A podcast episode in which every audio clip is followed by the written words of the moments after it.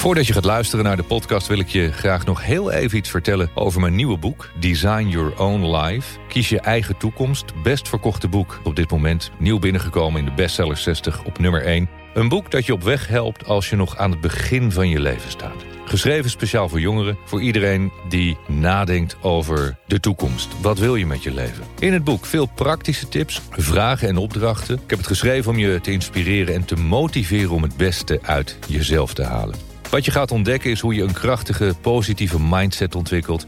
Hoe je omgaat met angst en stress, hoe je rust in je hoofd vindt... en hoe je invulling kan geven aan jouw meest ideale leven. Te koop bij iedere boekhandel en natuurlijk ook online.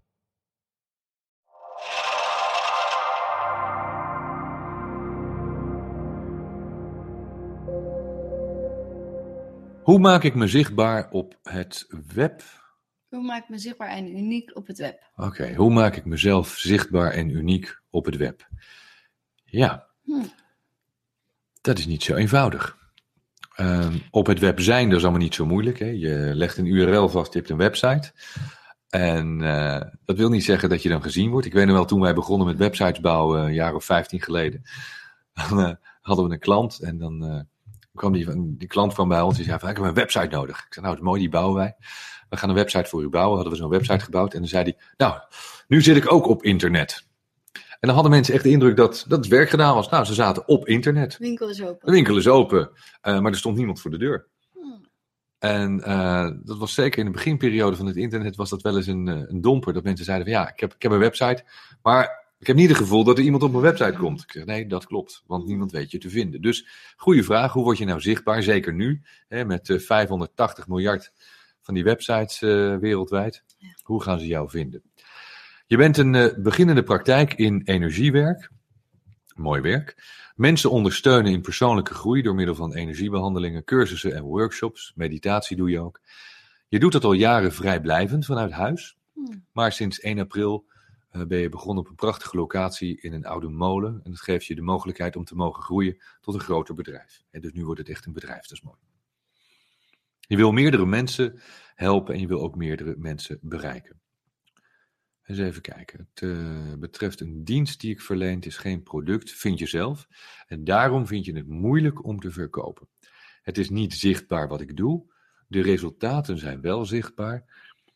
Eh, Ik ga expres langzamer lezen, dan luisteren jullie ook langzamer. Maar vooral, maar voordat de mensen bij me komen, moet ik mezelf natuurlijk op een unieke manier presenteren. Oké, wat je doet is niet zichtbaar, zeg je. De resultaten zijn wel zichtbaar. Laat de resultaten dan zien. Toch? Hm. Hé, je kunt alleen maar laten zien wat zichtbaar is. En wat je niet kunt laten zien, dat is niet zichtbaar. Daar kun je dus niks mee. En wat je schrijft, dat is wel boeiend. Ehm, ik ga proberen dit duidelijk uit te leggen. Veel mensen zullen hetzelfde schrijven als je vraagt van beschrijf eens wat je doet, hoe gaat het, ehm, wat vinden anderen van je. Alle mensen die ik heb mogen helpen, maken een prachtige groei mee. Staan krachtig in hun energie en vinden mij als persoon fijn om mee te werken. Dat is mooi. Maar wat staat hier nou? Want hier staat echt helemaal niets. Voor je eigen gevoel, omdat jij weet wat je doet met die mensen, jij kent die mensen, je kent de situatie, kleur jij hem in met de hele film eromheen. Wij lezen alleen deze tekst en hier staat echt helemaal niets. Alle mensen die je hebt mogen helpen, maken een prachtige groei mee. Nou, wat is er dan met ze gebeurd? Wat is de groei? Zijn ze ineens een eh, centimeter of tien langer geworden? Of zijn ze 10 kilo aangekomen? Is dat de groei? Dit is niet wat je bedoelt. Ze staan krachtig in hun energie. Ja, hoe dan? Weet je, ik, ik kan me er niks bij voorstellen. En ze vinden je ook nog fijn om mee te werken. Nou, dat is mooi meegenomen. Hè? Maar ik denk dat heel veel mensen dat hebben. Die klanten hebben. Ja, mijn klanten vinden het fijn, daarom komen ze ook terug. Ja, als ze je eh, niet heel fijn vinden om mee te werken, komen ze niet terug. Dus je doet volgens mij goede business. Je doet het op een goede manier. Mhm. Want de mensen die bij je komen, vinden je een fijn mens. En dat is wel nodig in wat je doet. En blijkbaar komen ze ook terug. Dat is mooi. Maar nu wil je nieuwe klanten Ja, gaan want bereiken. je, je vraag is ook, ehm, hmm, moet ik mijzelf eh, natuurlijk op een unieke manier presenteren? En die unieke manier die je hier beschrijft, dat is wel belangrijk als we even teruggaan naar de woorden die je beschrijft, Ja. want die zijn echt totaal niet uniek. Nee, Nee, zo het zijn echt eh, totaal loze woorden. Zie je ook heel veel websites voorbij Ik denk komen. ja, als we, als, we, als we tien websites gaan zoeken, Ja, een van energiebalans, eh, coaching websites, kom ik dit tegen. Nou, iedereen die ik heb eh, mogen helpen, maakt een prachtige groei mee. Ik zet mensen krachtig in hun energie en ze vinden me fijn om mee te werken.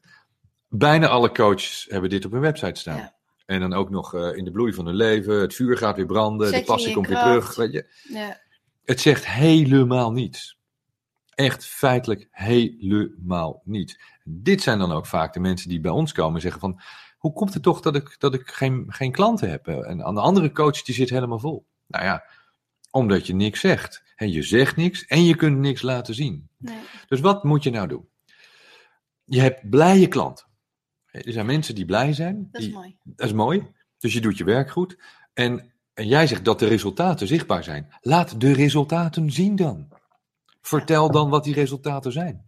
Dan wil ik het wel eens weten. Ik weet het niet. Hè. Er staat de resultaten wel.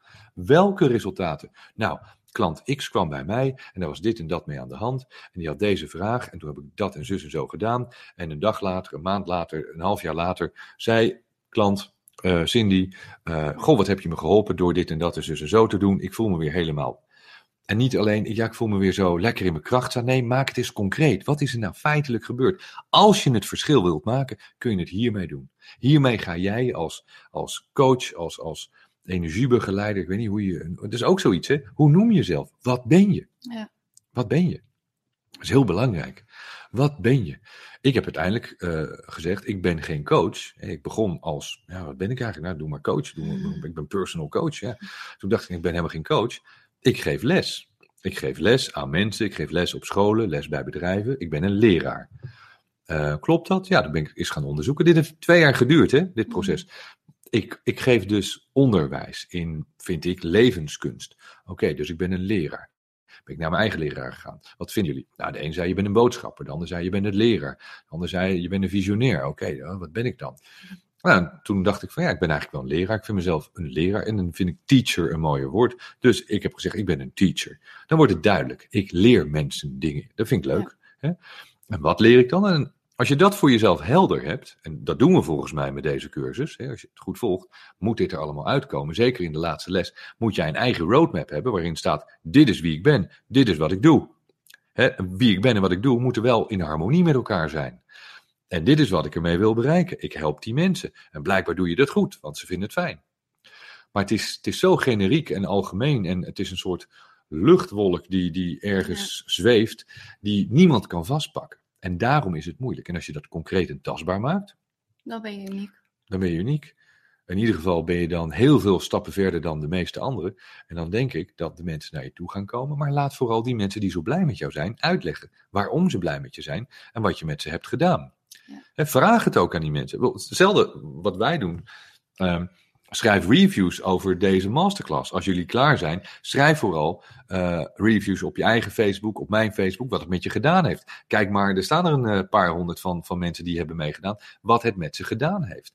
Dat is belangrijk. Hè? Dat gaan andere mensen weer lezen en die denken dan, oh, nou, als er zoveel goede positieve reacties staan, dan zal er wel een kern van waarheid in zitten.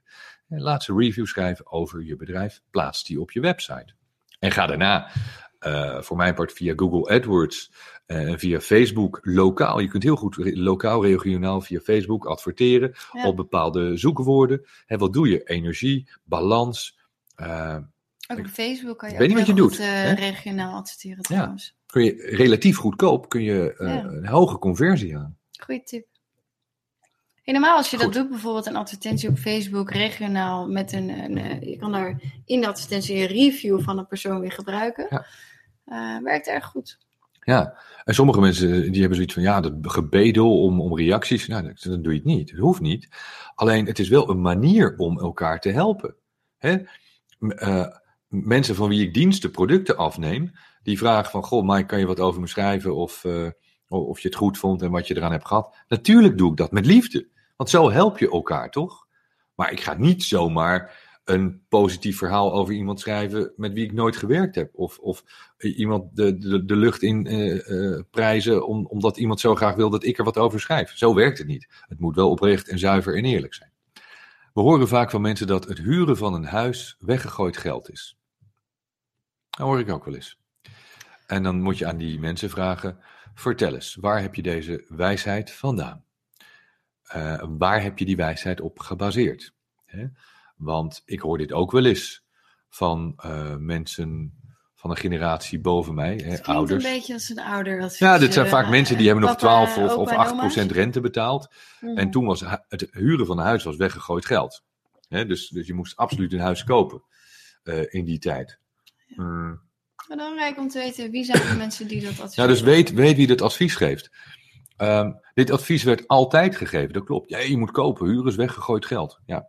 Mm -hmm. en, uh, want als je namelijk een huis uh, koopt, hè, dan spaar je voor jezelf. En dat is deels waar. Ja. absoluut deels waar. Um, dus er was iemand die kocht in 2009 een huis. En dat huis dat was zo voordelig, want dat, uh, dat, dat kostte 4 ton, maar het stond nu te koop voor 3 ton, want het was aan de straatstenen niet kwijt te raken. Ik zeg, nou, is misschien een koopje.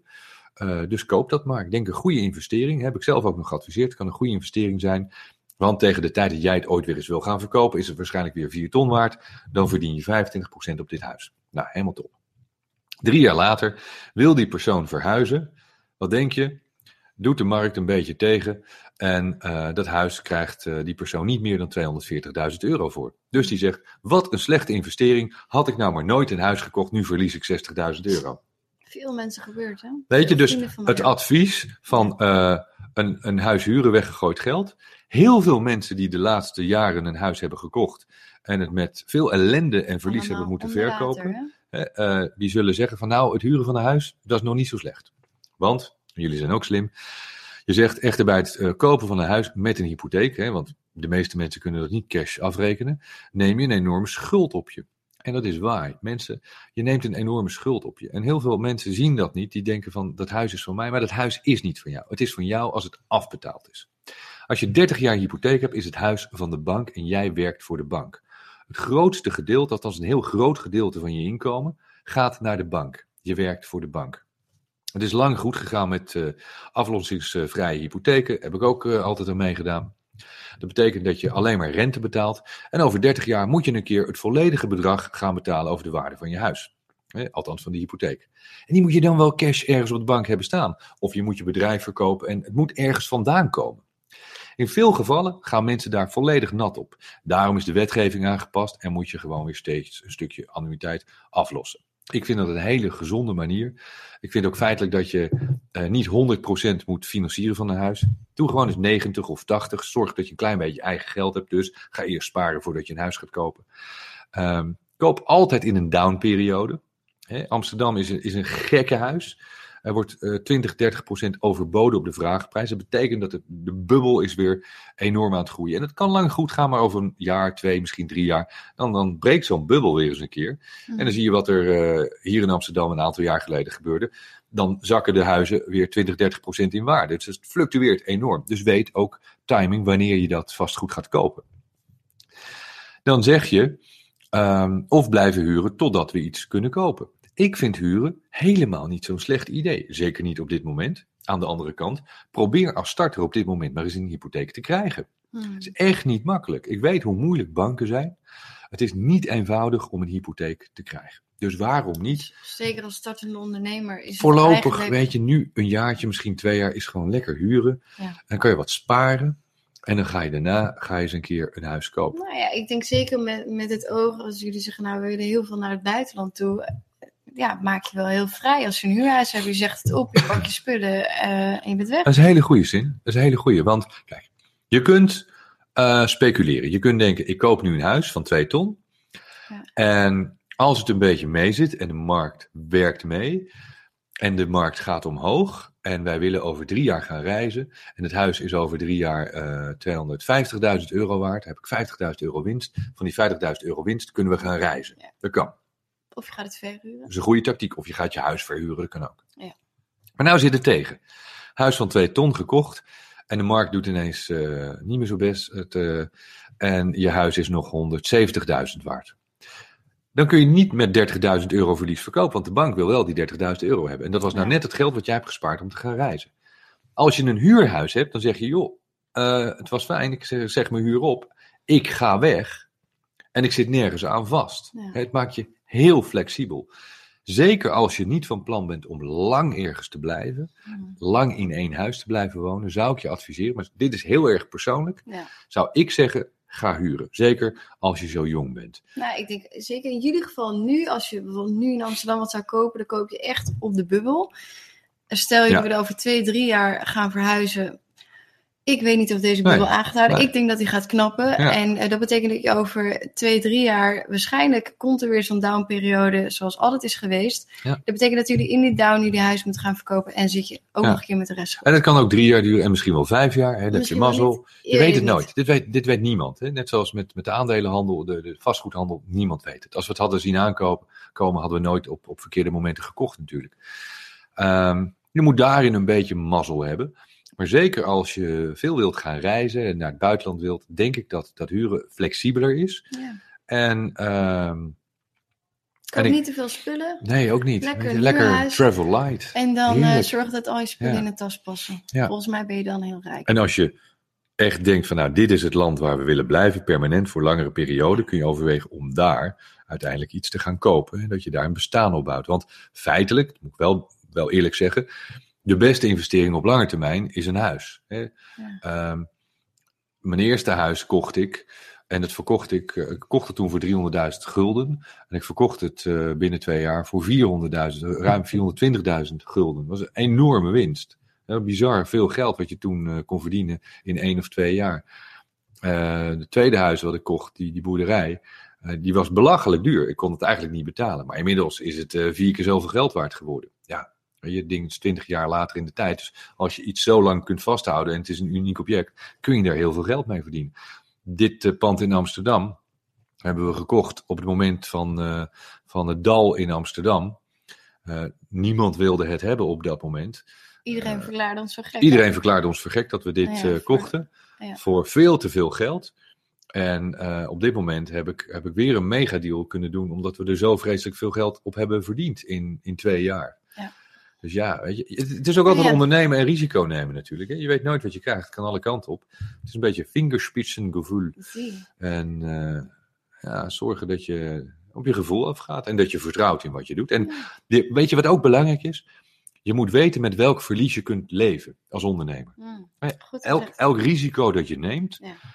daarbij moet je weten van oké, wat is de, de upside? Wat kan ik verdienen? Wat is het, waar, waar doe ik het feitelijk voor? Maar als het fout gaat, Ja. wat is mijn risico? Welk risico ben ik bereid om te nemen? Wat, wat wil ik of wat mag ik verliezen zonder dat ik enorme stress krijg? Kan ik daarmee leven? Dan doe ik het.